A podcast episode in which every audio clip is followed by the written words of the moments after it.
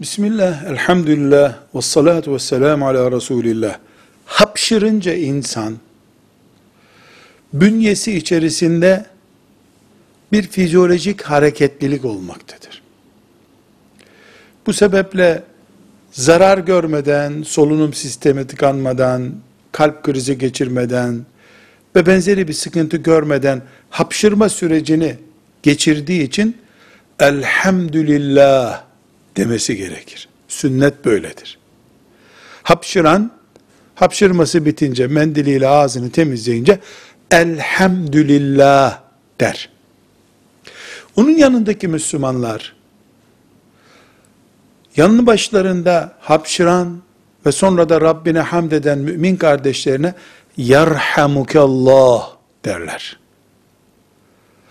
O hamd eder, yanındakiler de Allah sana rahmetiyle muamelede bulunsun derler.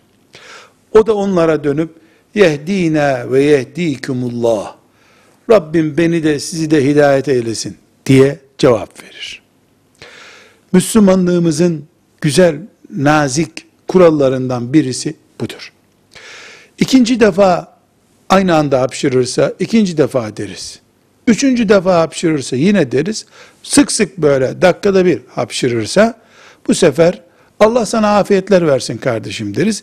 Yani bu süreci böyle tesbih gibi 5-10 defa tekrar etmemiz gerekmez. Velhamdülillahi Rabbil Alemin.